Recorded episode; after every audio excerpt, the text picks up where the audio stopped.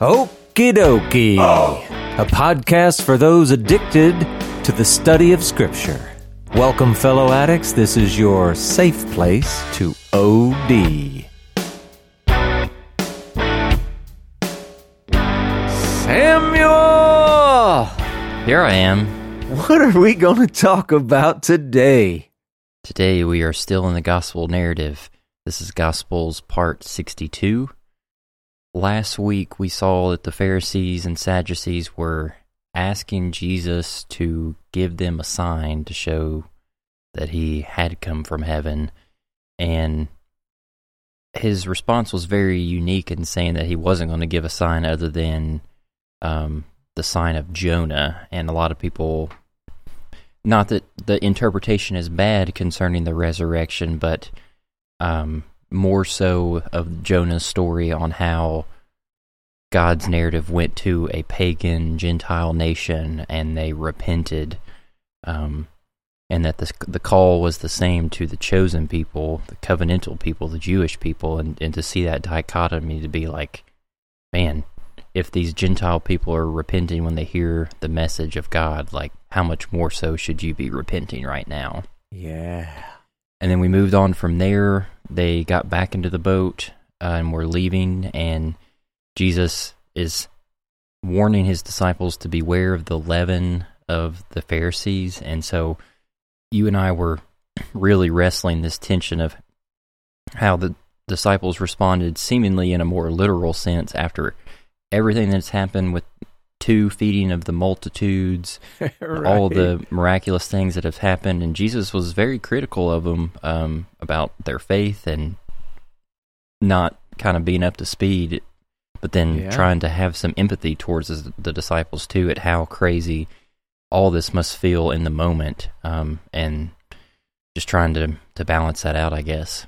Yeah, and and we've seen it was, there was also we've got a couple little stories from Mark where he throws in a bunch of extra detail, at least makes us notice those stories, and we even talked about how maybe those also were like real life examples trying to get the disciples to see when they're not seeing clearly, not Mm. not uh, listening clearly, all that. So, yeah, the whole thing it's uh, this very interesting section, and uh, well, I mean, it it's it's going to culminate in some sense now. So this should be a pretty cool episode. You ready for me to take off? Do it to it, laws. All right, here we go. Uh, we're going to look at Matthew chapter 16, verses 13 to 16. Uh, and this is the same as Mark chapter 8, verses 27 to 29, and Luke chapter 9, verses 18 to 20. We're going to go ahead and read from Matthew. It says this Now, when Jesus came into the district of Caesarea Philippi, he asked his disciples, Who do people say that the Son of Man is? And they said, Some say John the Baptist, others say Elijah, and others Jeremiah or one of the prophets. And he said to them, But who do you say that I am? And Simon Peter replied, You are the Christ, the Son of the living God. Okay. That doesn't seem so bad. What could we have in here?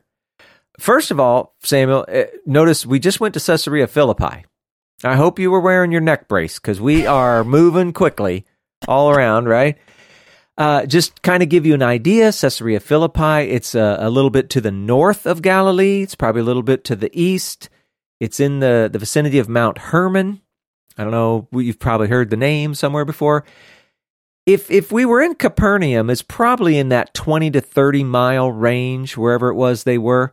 Uh, and maybe it wasn't quite so far because the last story that we saw, they were in Bethsaida, which is, I mean, at least a little closer. I don't know. But it's a pretty significant trip. It's outside their normal stomping grounds. And again, I don't think they were actually in the city of Caesarea Philippi. That would probably have been a little uncomfortable for them. Very, very pagan there. But, you know, they're in the district, the surrounding villages. And now Luke says it differently. He doesn't even tell us where they are. He just says, as he was praying alone, the disciples were with him. I don't know about you. That sounds like that's impossible. He's either Yeah. alone or they're with him. Pick one. But you know, ignoring that fact, just because it doesn't make any sense to us, you know, if we weren't being quite so picky, but we, you know, you you get the idea. You know what's going on. He was in a time of prayer, whatever. Now, the thing is, what we see in all of this, there, obviously we're in the middle of another attempt to be alone, escape the crowd, spend some time with the disciples. I, I can only imagine it's for teaching and instruction, etc. And that's kind of cool because we just talked about how, yeah, and we've just seen a series of stories where Jesus was, you know, kind of getting on them a little bit because they weren't really, they weren't really getting with the program. So this this is kind of good. He takes them away so they can they can learn some more. And it's interesting. At some point along the way, presumably, Jesus wants to know what is really going on in the minds of the disciples.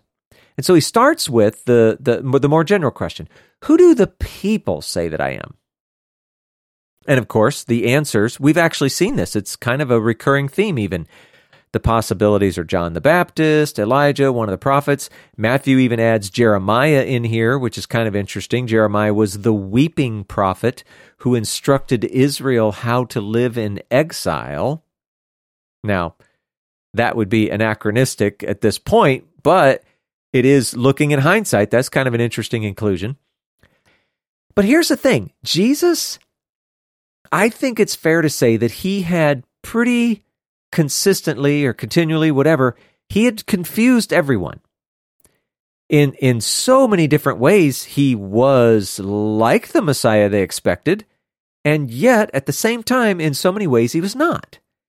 And so he also has never just stated it outright. There, there have been many, many hints and suggestions, maybe coded phrases, but there's always just a little room for doubt. But anyway, in their conversation, Jesus kind of gets the answer he's expecting, and so then he pushes it just a little further. Okay, who do you say that I am? And, I mean, to be fair, this is another great moment for Peter, right? He's consistently standing out as the leader of the group, the spokesman for the group, and he lays it out as plainly as he can. You are the Messiah, the Christ. Peter, I mean, he believes it, and more than that, I think he just knows it. It's a done deal. And I don't know. We don't know. It doesn't tell us anything about the other guys, but it's probably fair to imagine that the others they're either coming to the same conclusion or they're they're heading in that direction or whatever because they're all hanging out together. Again, remembering back, we've we've covered the idea of the difficulty, uh, the the the difficult healing of the deaf man, and we talked about that symbolizing the deaf, deafness of the disciples. The disciples' lack of understanding, like phrases like "Do your eyes not see? Do your ears not hear?" We had the difficult healing of the blind man which we talked about potentially symbolizing the blindness of the disciples. All these stories lead us to who do you say that I am? And sort of like a surprising turn of events, Peter shows up and he's got like seeing eyes and hearing ears. He's like, You're the Christ. You're the you're the Son of the living God. I mean, this is this is kind of a big moment. Well, at least sort of. I mean, Samuel, all along the way, all of these stories that we've been doing, have we run across anyone who kind of seemed to, you know, maybe think that Jesus was the Messiah? Kind of get that vibe here and there. Yeah, it seems like there were actually quite a few of them. And we tried to point them out all along the way, the way the people were responding or some of the language that they used. I mean, it really seemed like they kind of, you know, got it. And uh, there were demons. They definitely got it. They knew who he was. And even recently, remember we were talking about him walking on the water. I went back and look at went back to look at that.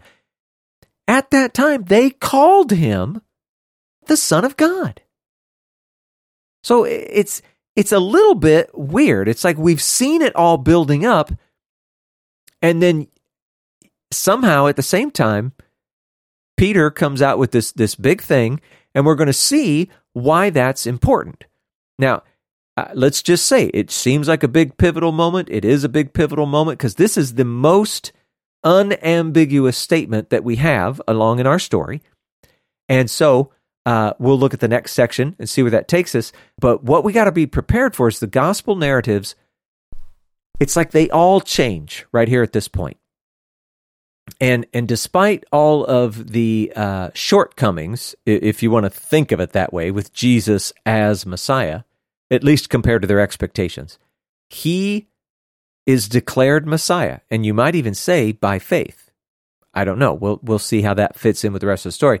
But there's plenty of story coming, right? Between here and and the the entire story is now turning toward Jerusalem and ultimately the cross. And again, th- there's a lot to happen in between here, but but this marks a definite big change in the story. But let's see how Jesus responds to it. Mm-hmm. Before we move on to what he says to them, um, I guess I'm struggling a little bit thinking of how this particular point within Jesus's story showcases this change more so than what the transfiguration showed. Um, to me, like they seem, I don't know. It, when when my head thinks of a time where Jesus is sort of transitioning from the two halves of his ministry, the, the transfiguration seems like that's the moment for him. Yeah. And it's like the gospel writers anticipated your question. Because what's coming up, maybe not the very, very next section, but what we're coming up to is going to explain that, I think. Okay. So hold on to that and see if we don't answer it. All right. Here, let's look at Matthew uh, chapter 16, verses 17 to 19. Uh, he's the only one that has this little bit. So let's get through that. It says this And Jesus answered him, Blessed are you, Simon Bar Jonah, for flesh and blood has not revealed this to you, but my Father who is in heaven.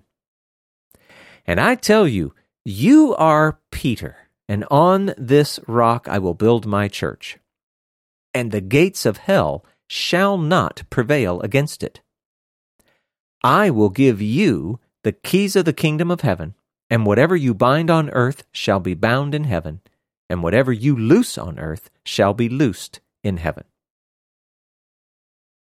Yeah, I know that didn't actually answer your question, but we're going to get there, Samuel. So, I mean, check this out, though.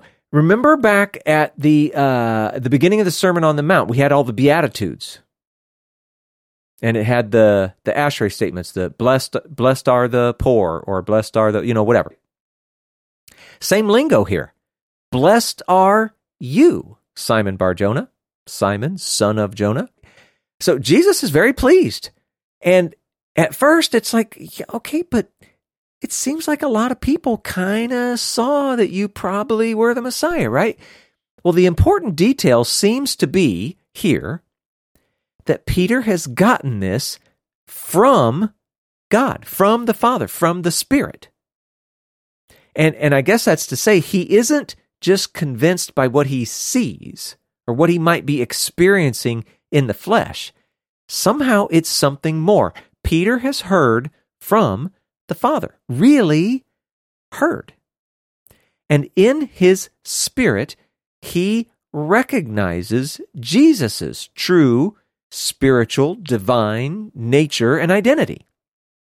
And so, as it turns out, this really is a big pivotal moment.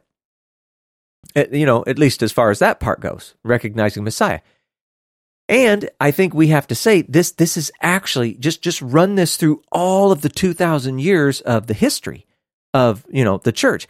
This is something foundational for the entire assembly, all believers everywhere. It's key to the the whole story. You know, that's the story that ends in eternal life. It's this recognition that God has indeed sent his Messiah, that, that this work has been accomplished. So it's a really, really big deal. Then it gets a little confusing. I just want to say real quick that uh, this example of what Peter has received, I think I alluded to it a couple episodes ago, but there's within Jewish thought, there's four kind of different strata of wisdom within God's text, and the the most intimate yet mysterious is called sod, and that's something that the rabbis allude to. It's like you can't really explain, I guess, the source other than it was something supernatural given Yeah. to you by God. And in this case, I think I would say this is sod from Peter. Yeah, I think you're absolutely right. Absolutely right. Which is S O D. That's how that's spelled. Yeah. And it's something that we not only can experience, in some sense, we must. That recognition, right? That, so anyway, it's good, good, good thing, good thing. But uh, then, uh, but still, it gets a little confusing. And this is what I mean. He says, I tell you, you are Peter, and on this rock I will build my church. So we got a couple things going on here. What exactly is the thing that Jesus is going to build his church on? Is it Peter himself? Is Peter that rock, the foundation stone? Or is it what Peter did or experienced, that sort of that spiritual recognition of God's Messiah? Is that the rock, the foundation stone? And I'm going to, I don't know, this sounds like I'm trying to be a politician or something. I, I'm going to go with both. and i- here's why I, I think there's truth in both of the viewpoints. Peter really does, in actuality, because we've got the beauty of hindsight, he really does play a foundational role in the building of the church. I mean, you can't act like that isn't so. And so, in some sense, Peter is the rock upon which Christ will build his church. And now something else happens. I don't know. I, I'm betting if there are people listening and you've been to church, you know, more than a few times, you've probably heard somebody talk about this whole thing between the Greek words underneath Peter's name, Petros, and rock, which is another Greek word, Petra. And now, I, I mean, you know, a lot of cool sermons about it, whatever, and, and I'm sure that they're they're good. But what's crazy about this is if you if you step back and you think, well, wait a second, you're saying that they're doing a a, a play on the Greek words? I thought they were talking Aramaic or Hebrew. I mean, what what's that all about? It makes it seem like, well, yeah, it couldn't be a play on words. That doesn't even make sense. Well, again, we're reading Greek text. It doesn't mean it didn't start out in Hebrew, okay? But even more than that, and this is crazy, somehow Petra and, and Petros, the, the different forms, had made their way into the Hebrew and Aramaic as borrowed words.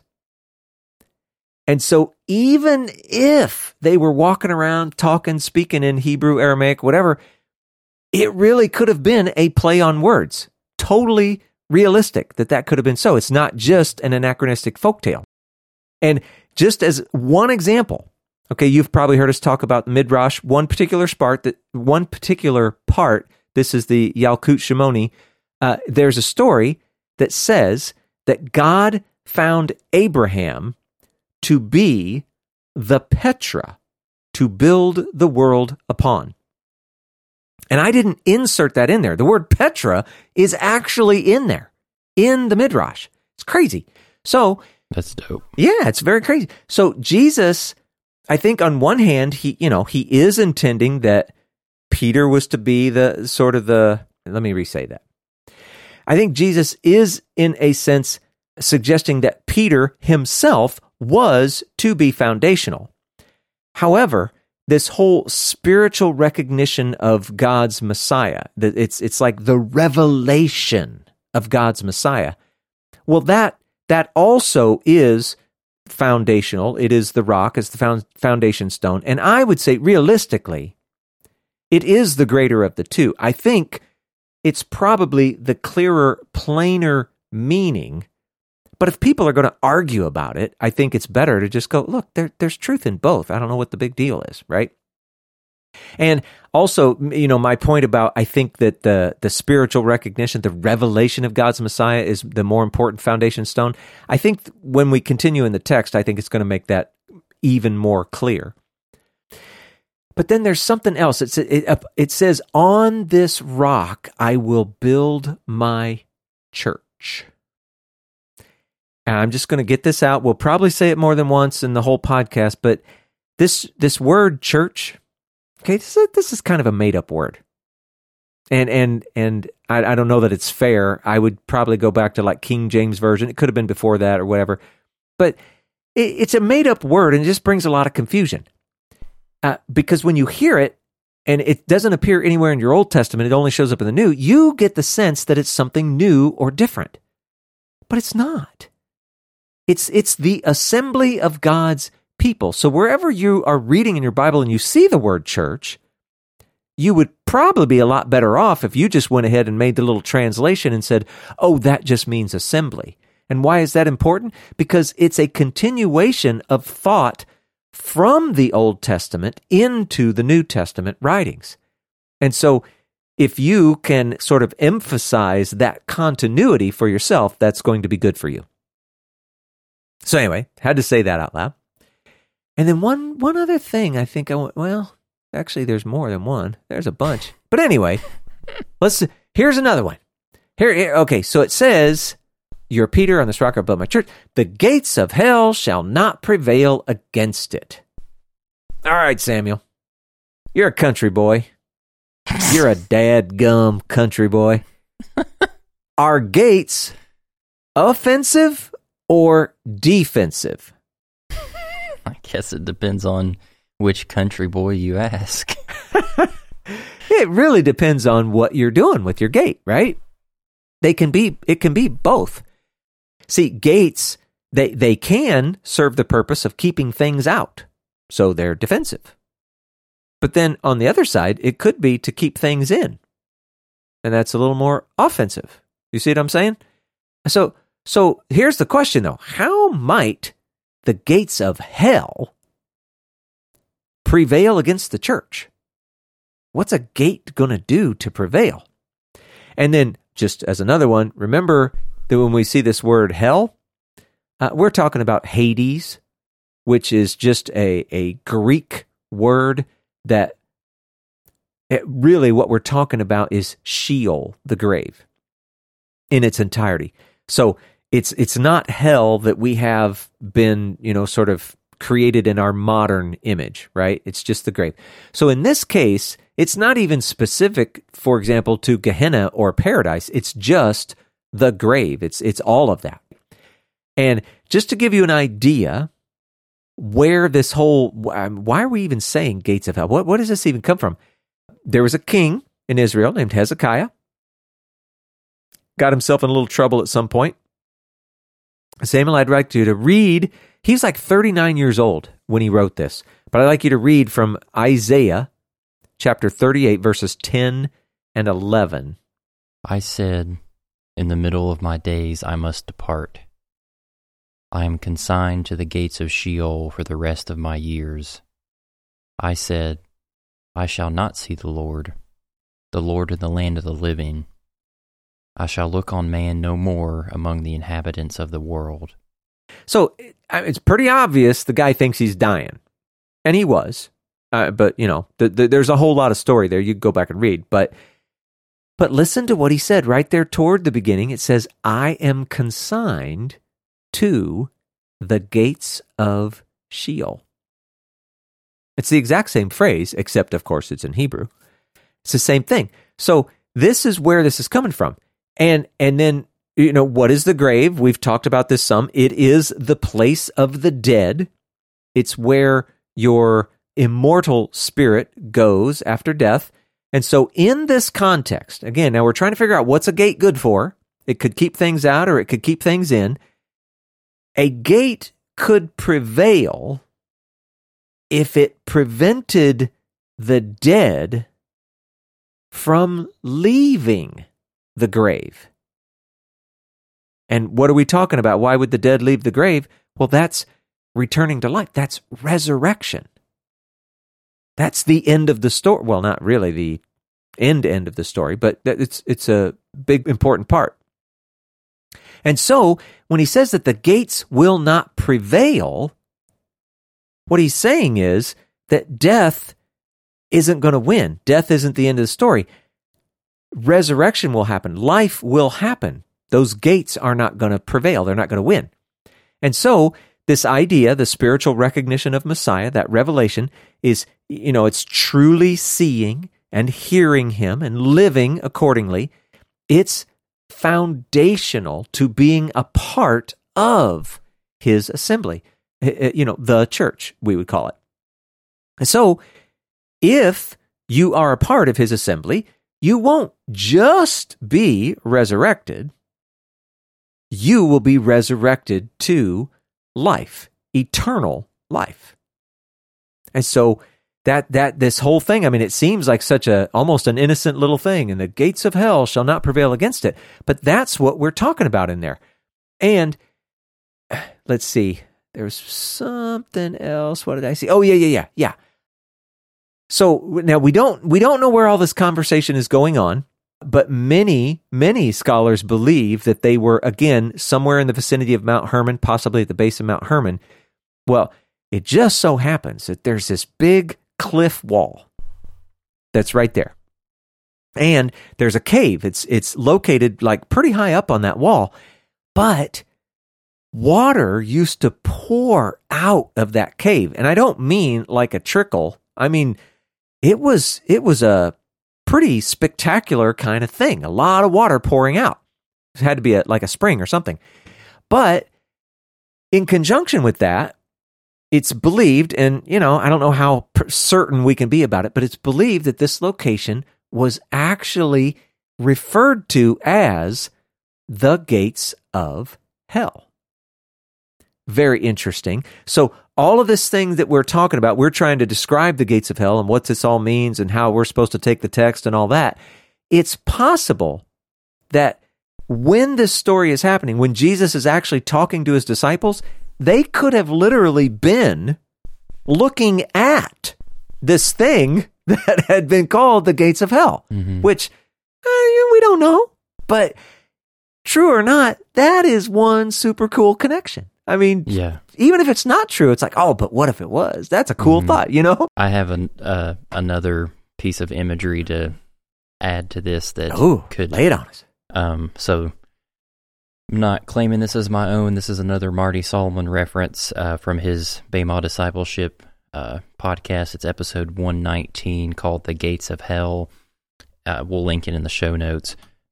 But he argues that especially in the verses preceding to say that they were in Caesarea Philippi, which Paul alluded to earlier. Like there is definitely some very non Jewish, unholy, paganistic type society living in that area. Yeah. And he takes trips, brings people over to the Middle East, and there apparently are archaeological sites um, in that area that Paul was referencing with that wall and that cave, where people among Caesarea Philippi actually built like a pagan temple, like basically like almost attached to the rock or the rock wall in some ways, where they carried out you know a lot of their Gentile, very unholy debauchery type things regarding their practices and Jesus is alluding to, like, whenever he's saying this rock, to say, like, I'm building my kingdom, like, even right here. Like, the, the gate. And, and another thing he argues is that within Jewish thought, they treated that area as quote unquote the gates of hell because of the the culture that these people were living in and everything and Jesus is arguing to his disciples and he's continuing that theme whenever he brought up the sign of Jonah, which is including the Gentiles in some way to say that, like, you may not think that I and my Father have the power to bring shalom to the chaos in an area that you think is like totally unsavable. But even right here, like what you're seeing in this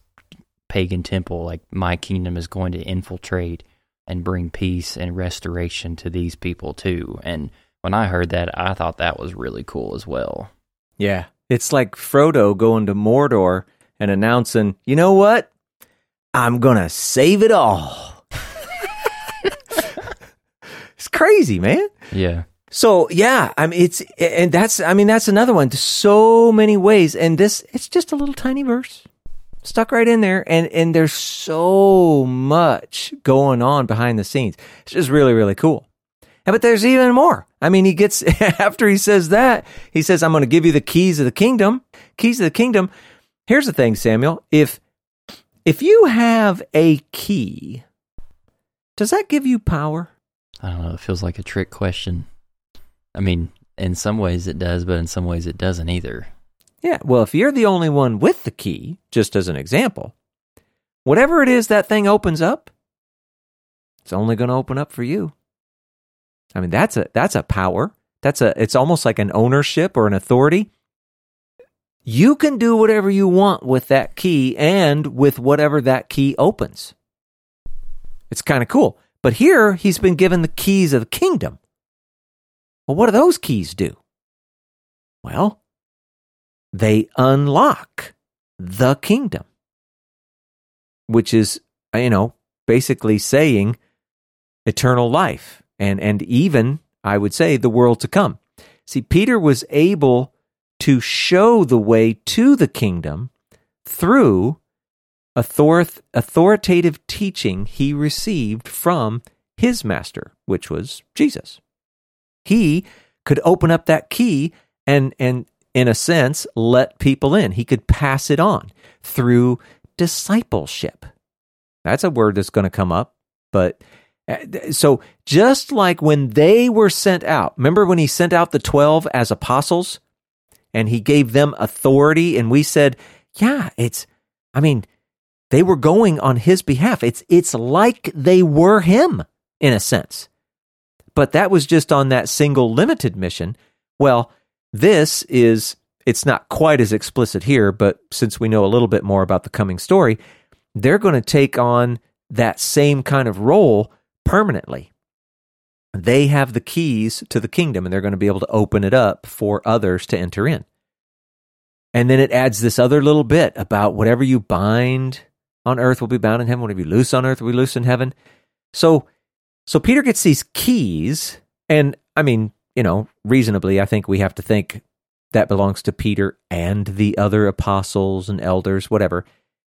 But what this is doing, and this is this is very strange lingo to us, but it's very, very common lingo in first century Judaism.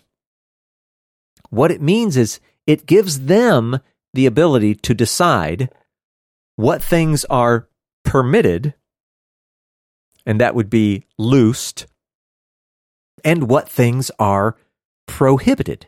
That means they're bound.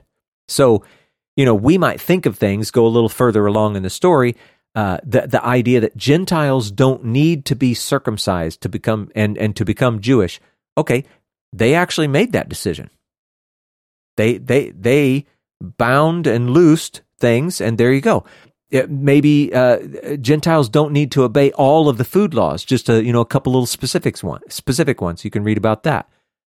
And so the thing is, this is actually setting them up to say that they are comparable to the existing Sanhedrin, the judges, the priests, etc.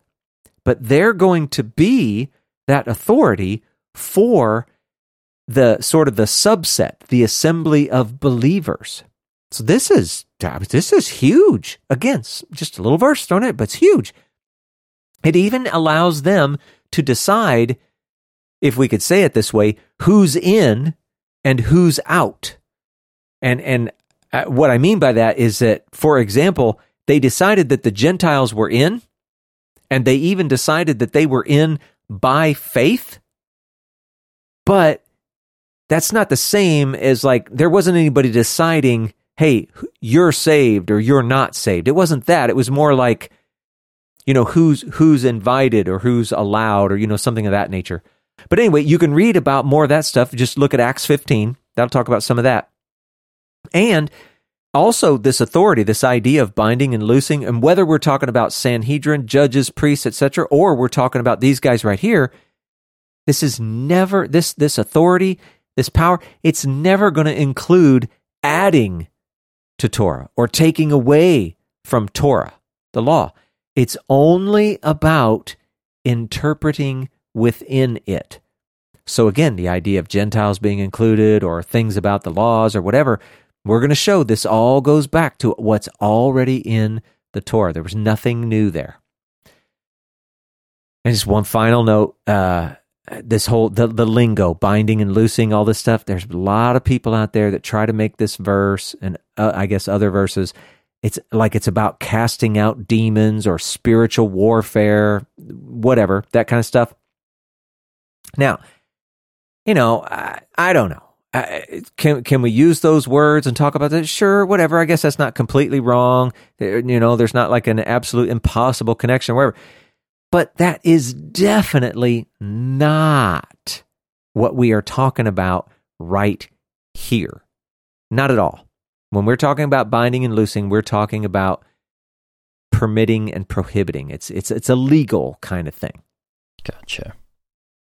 And Samuel, I wasn't going to do it, but I can't help myself. We've been talking about Peter and the keys and Man, when you were growing up, did you get all kinds of Peter at the pearly gates jokes? I think I've heard of a handful in my years, but I, none pop out specifically. Yeah, I kind of feel like if we don't tell a joke right here, that will kind of be, I don't know, branded as stodgy. Yeah, I mean, you are the dad in this podcast, so dad jokes are appropriate. All right. Well, here's the thing there's this guy and he's waiting in line at the pearly gates. And, uh, you know, he's watching and he's seeing some of the people are, are they're, they're allowed in. It's good news. But he's seeing some others who are being sent off to hell, right? And so it's finally his turn. He gets up there with St. Peter, and St. Peter, you know, he's looking over some things and he's like, hmm, your, uh, your resume sure is light. Uh, can you think of anything you've done of reasonable merit? And the guy, I mean, he's confident. He goes, Well, well, I can think of one thing. I was on a trip through South Dakota, and I came upon this gang of bikers threatening a young woman. And I told them to leave her alone, but they wouldn't listen.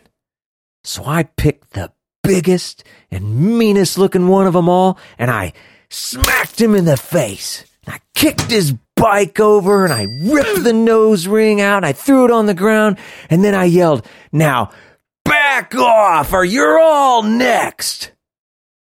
Well, St. Peter was pretty impressed. And he goes, Wow, I, okay, I, I don't see anything about that here. When did this happen? And the guy goes, Oh, it's just a couple of minutes ago. Nice. Yeah, what are you going to do? You got to do the Peter at the pearly gates joke. Yeah. And then passage. That's right. And now we got to go on. So we're in Matthew chapter 16. We're doing verses 20 through 23. This uh, this lines up with Mark chapter 8 verses 30 to 33 and Luke chapter 9 verses 21 and 22. And I'm going to read from Matthew. It says this. Then he strictly charged the disciples to tell no one that he was the Christ. And from that time, Jesus began to show his disciples that he must go to Jerusalem and suffer many things from the elders and chief priests and scribes, and be killed, and on the third day be raised. And Peter took him aside and began to rebuke him, saying, Far be it from you, Lord. This shall never happen to you. But he turned and said to Peter, Get behind me, Satan. You are a hindrance to me, for you are not setting your mind on the things of God, but on the things of man. And it's at this point, Samuel, that you ought to be feeling like your question's getting answered a little bit. Now we see the, the big turn toward Jerusalem and all that. So it's it's happening. Okay, but still in here. All right. So uh, some of the words he uses: strictly charged and commanded. So it's so funny. We finally get this clear, unambiguous understanding that Jesus is indeed the Messiah. And what does he say, Samuel? Not a word. Tell no one. yeah, talk about a broken record. But think about it. Neither Rome nor any of the Jewish leadership is going to be supportive. In fact, this is going to be a big problem. And so, the cone of silence must continue, at least as much as possible. Now, obviously, it's only delaying the inevitable, but apparently, in Jesus' eyes, delaying is preferred over not delaying. So, uh, Jesus, he's using strong words. I mean, it's command, it's order. Uh, he really doesn't want them to say anything. And Mark and Luke, they actually use the word for rebuke. So Jesus is laying it on them. Don't tell anybody.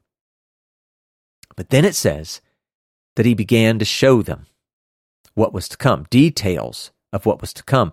And I mean, this is a lot of info. He's talking about Jerusalem. He's talking about the suffering and the death and the resurrection on the third day.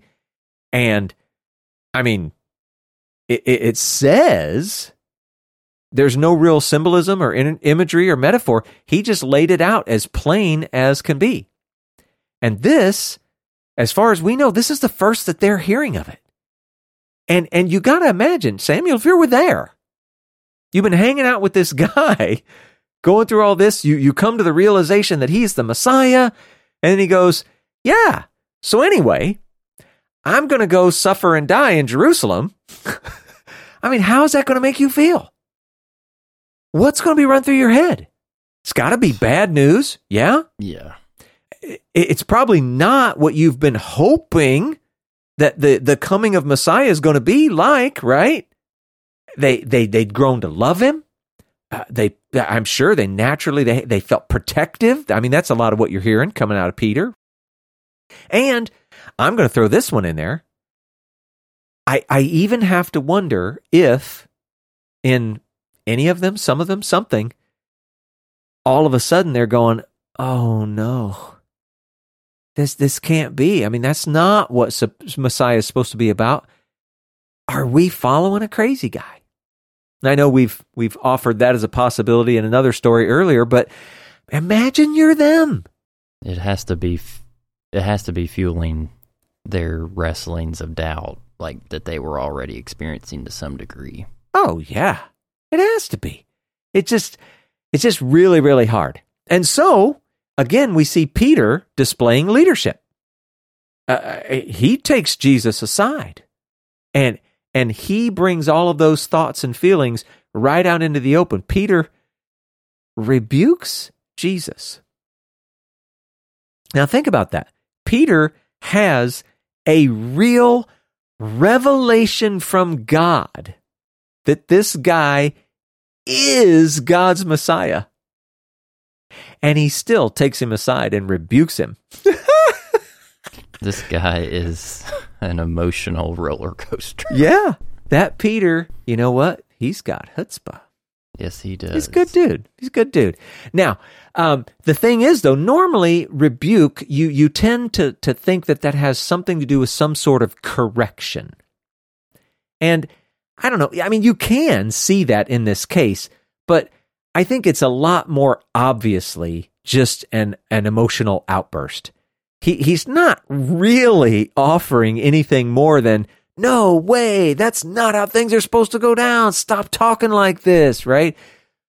But Jesus, you know, we say it, he's meek and mild, but you know what? He wasn't weak. Jesus rebu- rebukes Peter right back and he tells him, Get behind me, Satan. I don't know about you, Samuel, but I'd be feeling like I just got bopped in the nose or something, right? I mean, that's that's pretty rough. Peter, just to be clear, just I don't know, some people might think this.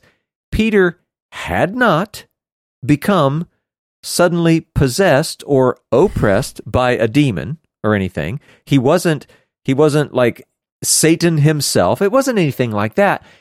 But Peter is unwittingly playing the same role.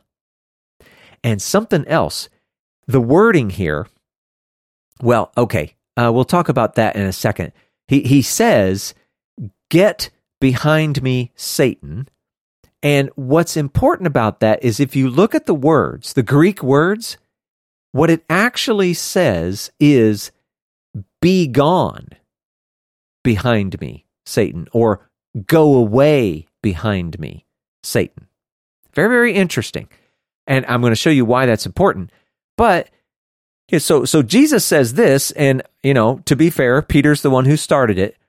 But the last time that Jesus had said something very similar to this phrase was to Satan himself after the, the 40 day temptation stuff. Remember, he's 40 days in the wilderness and he comes back and he gets tempted.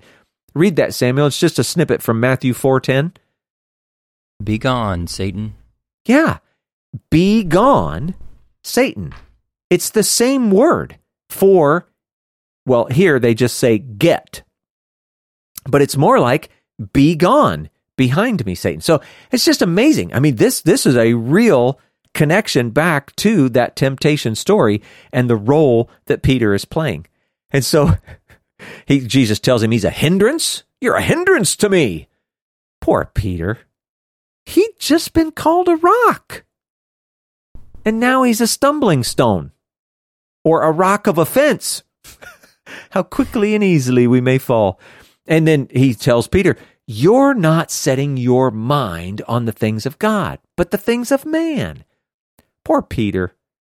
He'd just been praised for actually really hearing, being in tune with God. But Peter kind of gets overwhelmed by himself, his own thoughts, his own desires, his own expectations.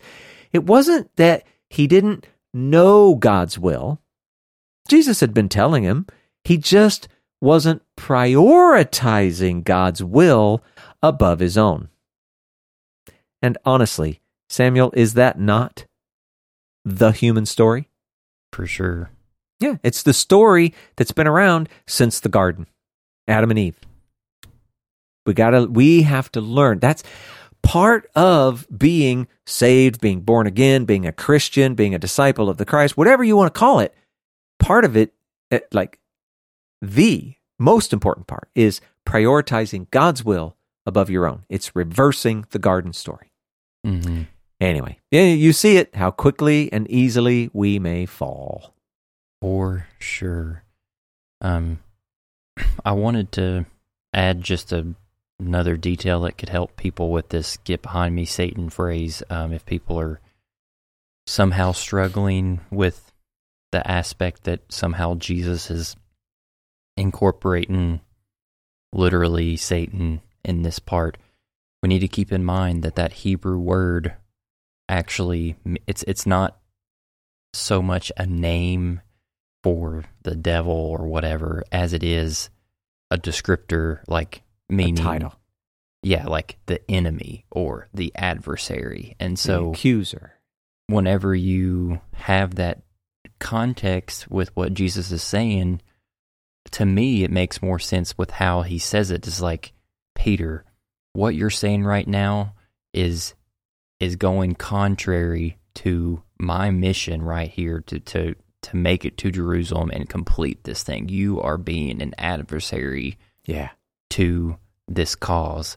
Like, stop saying this stuff. So, Yeah. um, whenever I heard that for the first time, like it, I don't know, it opened the door to to see that interaction between the two of them. Yeah. And again, let me do this thing I've always been doing in these episodes, giving disciples credit when it's available to them, like whenever possible. Let's give Peter some credit. Like I think, especially Jesus, whenever he like at the end of the story, when Peter doesn't seem to be kind of interacting with his disciples after his denial, and he gets kind of reinstated. I think it's testament to Peter's willingness to make bold moves and make mistakes rather than being passive and not doing anything at all. Like Yeah. to to some effect, like you you have to think that Peter was.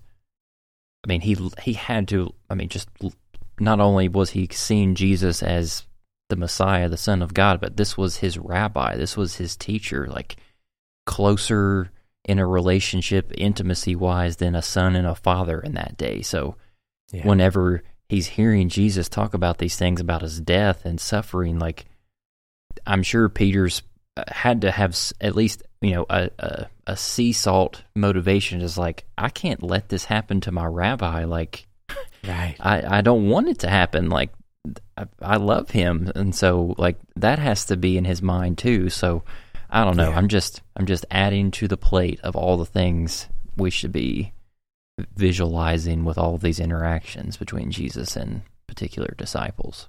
Yeah. Yeah.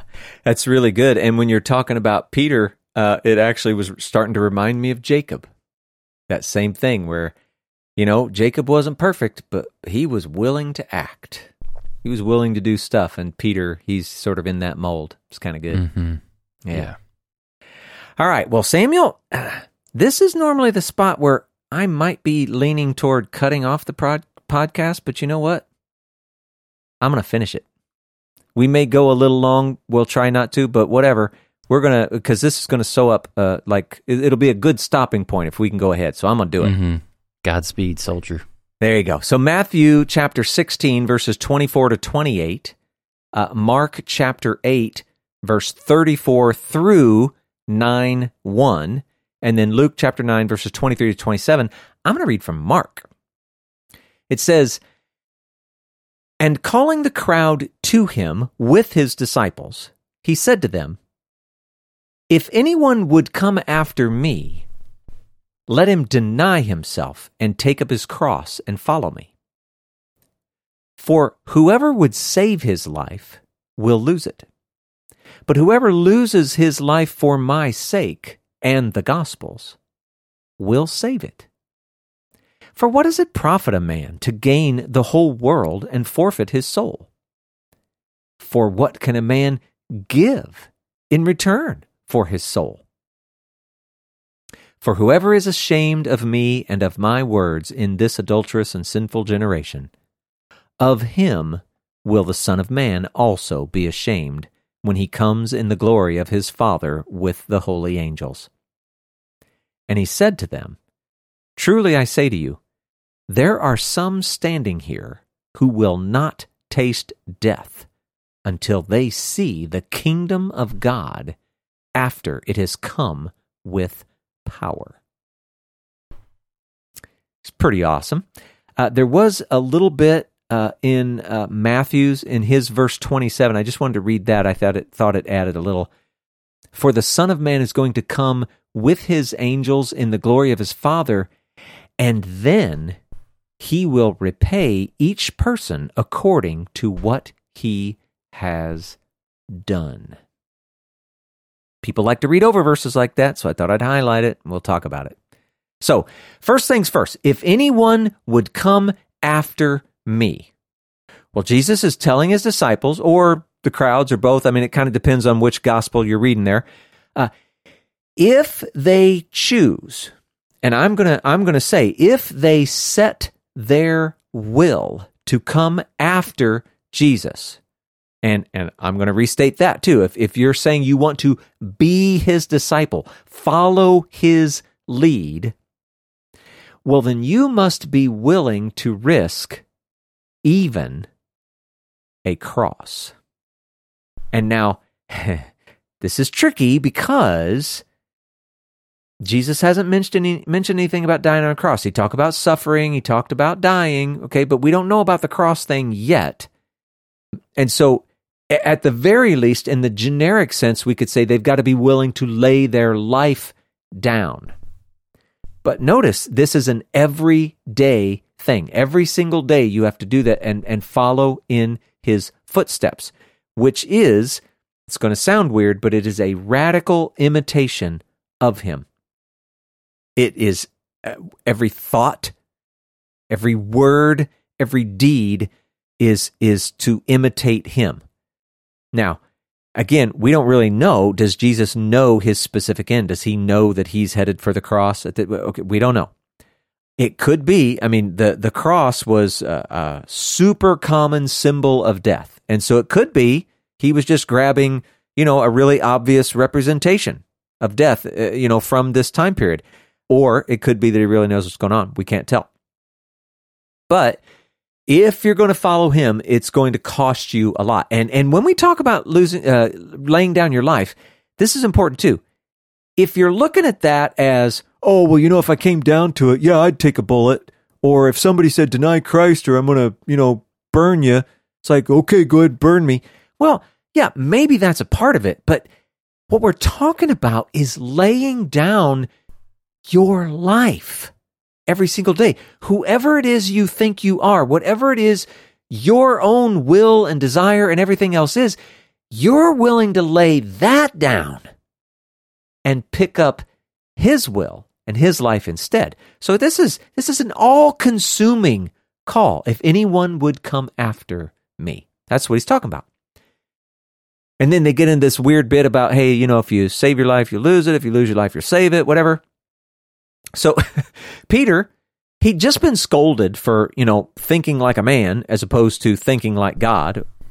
Uh, and Jesus now is going to kind of elaborate on what this God thinking looks like. So the kingdom, which is the good news that we're all looking toward, the kingdom and the world to come, to us, they kind of appear upside down from everything that we know in this world. And now, the truth behind that is that they're actually the thing that is right side up. We're the ones who are in the upside down world. But you get what I'm saying. If we try to protect or save or nurture any of the things of this life, then we're going to forfeit eternal life. If you try to save this life, you will lose eternal life. On the other side, if instead we're willing to seek his kingdom and his righteousness, meaning we, you know, forfeit this life, well, then we will attain eternal life. So if you lose your life, lose this life, then you will save your eternal one. And, you know, it may feel counterintuitive, or you might be going, yeah, whatever, makes perfect sense. The point is, we got to grab a hold of it and run with it. And I just want to point out really quickly this that does not mean that we're trying to advocate for punishing the physical side of ourselves with this temporal right. life or not prioritizing the sanctity of life given by God.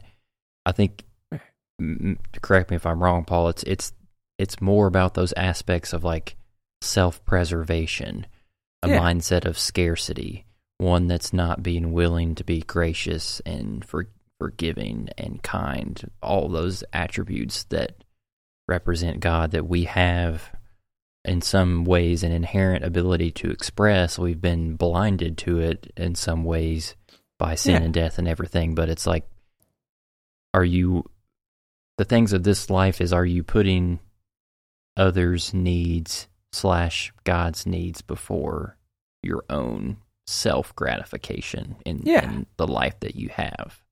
Yeah, in the end, it is it is definitely a life lived fully, but it's lived fully submitted to Him. So, yeah, it's not it's not you know buffeting my flesh or any of the eh, eh, whatever. Do whatever God calls you to, but you know that's not what it's talking about here. So, yeah, good good point, Samuel. And then he, he continues on. He talks about uh, you know, there's nothing of this world or of this life that can match the value of your soul, which is another way of saying, you know, eternal life. That's what it's referring to, really. But in your pursuit of the things of this world, you can't escape it. You're going to neglect the truly important things of God. And that's ultimately going to lead to losing your soul because you were pursuing the wrong things. Your, your focus, your attention was in the wrong place. Even, and here's the point, even if you could gain all that could be gained in this world, there's still not enough value there to exchange for your soul. It's, it's, it's a truly useless pursuit. And of course, we know it's what everybody does everywhere, but it, it's it, honestly, it's just dumb. We must learn to set our minds on the things of God. And I mean, I keep saying this is good news. Thankfully, God's given us His Torah. what is contained within there is like the the the the instructions for how to do this right. He and, and then he didn't just give us his Torah as in like the first five books. He also gave us Jesus, his life, his words, which is the same thing, just in flesh. Eh, we've got what we need to do it right. We just need to actually grab hold. He does another one of those, uh, boy, this measure for measure thing. Whoever is ashamed of me, I'll be ashamed of him, right? So we've talked about it concerning judgment, right? How you judge is the way you'll be judged. Condemnation, forgiveness. If, if you don't forgive, I won't forgive you, that kind of stuff. And now it's about being ashamed. If you feel shamed or regretful or pitiful or reproachful or disgraced or cheapened or humiliated in any way by being a disciple of the Christ, well, he's going to feel the same way toward you. If you don't want anyone to know that you're associated with Jesus, he won't want anyone to know he's associated with you, which is just kind of a different way of saying you actually won't be associated. That's how that works out. And we've already discussed uh, Matthew 10:33, but Samuel, read that little bit. But whoever denies me before men, I also will deny before my Father who is in heaven. Yeah. This is it's very very consistent. And again, it's that measure for measure as just kind of a, a principle or a philosophy. And then we see it worked out in these these uh, multiple ways. Now, I did want to say this. Uh, when you say, you know, whoever denies me before men, I'll deny before my Father, all this stuff. If if somehow in your life you find yourself in this situation where your life is on the line, either like at the moment or in a general sense around, and it could be at any moment, however that works. We're not trying to suggest, hey, no matter what you do, just keep saying Jesus, you know, whatever, get yourself killed. Okay, listen, you need to let God lead you in that. There are times, I believe, when you actually may be led into martyrdom. That is possible. It is equally possible that God may want you to operate in a different way. Maybe you're you're uh, you know being stealth about this or that or whatever, and it it also is for God's purposes. There isn't a single answer for all, but it's a general principle. And understand that God he sees the heart. He knows what's going on inside you. So even if you said, well, I'm not going to deny Jesus. Go ahead and burn me. He's still going to know if you were ashamed of him in your own heart. So don't let God be with you and guide you in these situations. What's that like, Paul? I don't know. I'm not you. I'm not in your situation. I'm just saying all of us have to work with him. Don't yeah. be so hard with, you know, formulas. Yeah, and I I hate to jump in to make us go even longer. Uh, but I think it's hopefully someone will connect with this. I, I feel that this kind of pressure, like whenever maybe there's this previous history within like evangelical upbringing, it's like if I'm not cold calling, sharing the gospel with someone, right. then that means that this verse applies to me that like I'm ashamed of like being right. on God's team and being a follower and like therefore God's going to be ashamed of me. But like oftentimes when I'm thinking about that and I'm experiencing that pressure, it's like I feel like if I do this interaction, it's actually potentially going to steer someone farther away from being interested in the things of God because of how out of left field that it is. There has been no relationship formed first in order to have a connection to talk about those things. It's just I'm I'm hopefully bringing this up so that people can experience some grace and and exhale with all this stuff that it it, it doesn't have to feel so sales pitchy right with living your life for God and letting the gospel be your banner in your life. Yeah, there, there's some some messed up aspects of evangelism. Not all of it, but yeah, stuff like you're talking about, Samuel, it yeah, it brings a weird pressure and it's just not right. Uh, just know God is seeing your heart. You be you be truly honest with yourself about what's going on in you and live and act accordingly and all that. Just just you'll be good. You'll be good. Yeah, and not the the worldly statement be true to yourself. It's be true to God's standards. Yeah. Yeah, exactly right. It's good. And that, I mean, and yeah, okay. So here's another one. Uh, one of the thing that part that I read in Matthew that he's going to repay each por- each person according to what he's done. Okay. I mean, think about this. This is the judgment.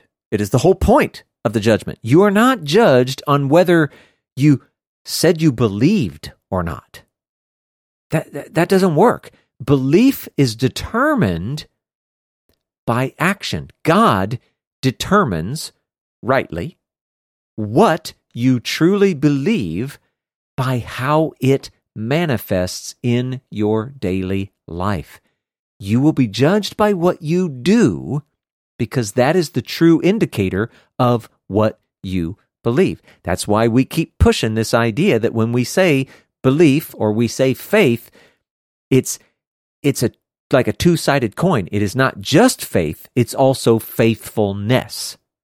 You got to have the action that accompanies because otherwise it's it's just, you know, I mean it's right up there with Santa Claus and the Easter bunny. So whatever. Anyway, that little bit and then now boy, this little bit at the end is really hard. And and I, I'm, I'm going to tell you right now, you're not going to be satisfied when I'm done. It says that some will not taste death until they see the kingdom. This is just a difficulty, Samuel. Uh, first of all, what exactly does Jesus mean? Now, I know we've talked about before, we've got, when we talk about the kingdom, we've said, well, there's kind of like a not yet kingdom. That's the one that actually comes in its fullness. There's a thousand year reign of Christ on the earth and all that. Okay, well, we know it's not that because that hasn't come yet. I don't, I don't know how Jesus could possibly have meant that. That's a little, I don't know. It's a little weird. And then uh, we've also mentioned that transfer, transfiguration's coming up. Well, maybe he's talking about that. I mean, you kind of see Jesus, you know, in his glory, all this. Uh, maybe, uh, but that that's a man, that's a big stretch. So that falls a little closer in the probably not category. But then, you know, if we talked about the not yet kingdom, we also talked about the now kingdom. That's the one where, you know, it's like a foretaste of the kingdom. We can actually bring the kingdom into the here and now so that not only we may experience it, but others may see and experience it. That's sort of like, that also is like a part of evangelism, if you want to think of it that way. Well, remember, once Jesus dies and all that, there's sort of a, a now kind of kingdom explosion in the book of Acts. We'll read all about that one day. Well, maybe that's what he's talking about. We'll see the kingdom coming in its power. Well, uh, you know, maybe. I mean, that one actually is pretty good, and it'd be really, really good if it wasn't for Matthew's language. Matthew added a little phrase in there that really throws us off. It says, until they see the Son of Man coming. And that just sounds so much like his return that it makes this, you know, it doesn't really apply so much. So that's kind of weird. And then, then another idea that people bring up is that, well, okay, but remember when John was uh, on the island of Patmos and and he receives this revelation? He gets this revelation. Well, part of that revelation is that he he sees the literal kingdom coming into being. And so uh, you could say that before John died, he saw the kingdom coming in its fullness. He saw the Son of Man coming, the whole thing, it all fits. Well, if that fulfills what Jesus is talking about right here, it just barely does. I mean, you know, it doesn't feel super fulfilling. So this whole little bit about they are not going to taste death, and uh, some here will not taste death until they see the kingdom. I that that is a difficulty. I've given you some ideas. Maybe some people have some better ideas. Maybe some of these speak to you. I don't know, but uh, now I feel like we can be done. But not yet because I have a Lay it on us. Uh, could it potentially? I mean, of course, I have no idea. I'm just thinking, speculating, hypothesizing. Could it mean, with him saying, "Some will not taste death until they see the Son of Man coming in His kingdom," that this is alluding to the disciples interacting with Jesus after His resurrection, in terms of like, what does the kingdom?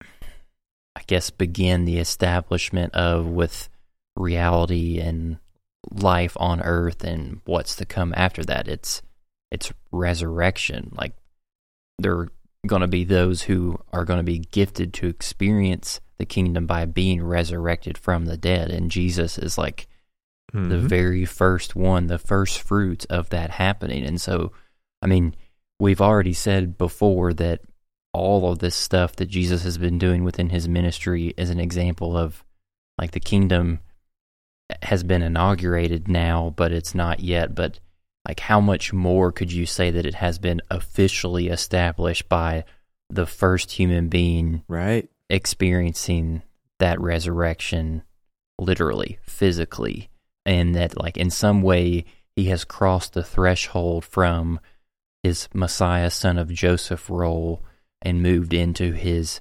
Messiah, son of David, especially the Mark version saying, like, uh, the see the kingdom of God after it has come with power. Like, once Jesus crosses that veil, it's like, okay, like, now we know that he has the authority and it's been given to him. So, Yeah. I don't know. I, that just came to mind too. Yeah, it's another good one. Yeah, and I mean, I would add it into the list, uh, eh, eh, but all of them, and maybe it's just me, but they leave me feeling unsatisfied. It's just a difficulty, and I hate that because I, you know me, I want to be able to explain it all, but sometimes you just can't. Yeah. Smarter people maybe can. Plenty of them.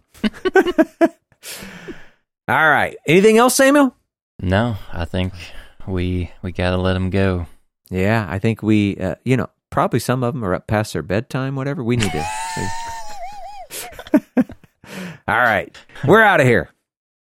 Okie dokie. Thanks for listening to the Okie Dokie Most podcast. Don't forget to subscribe so you never miss an episode. Be sure to leave us a rating and a review to let us know how this content is impacting your life. You can find out more information about the podcast at www.okidokimos.com. And if you'd like to get hold of us, please send us an email at okidokimos at gmail.com. And until next time, we pray that you will do your best to present yourself to God as one approved, a worker who has no need to be ashamed, rightly handling the word of truth. Talk to y'all again soon.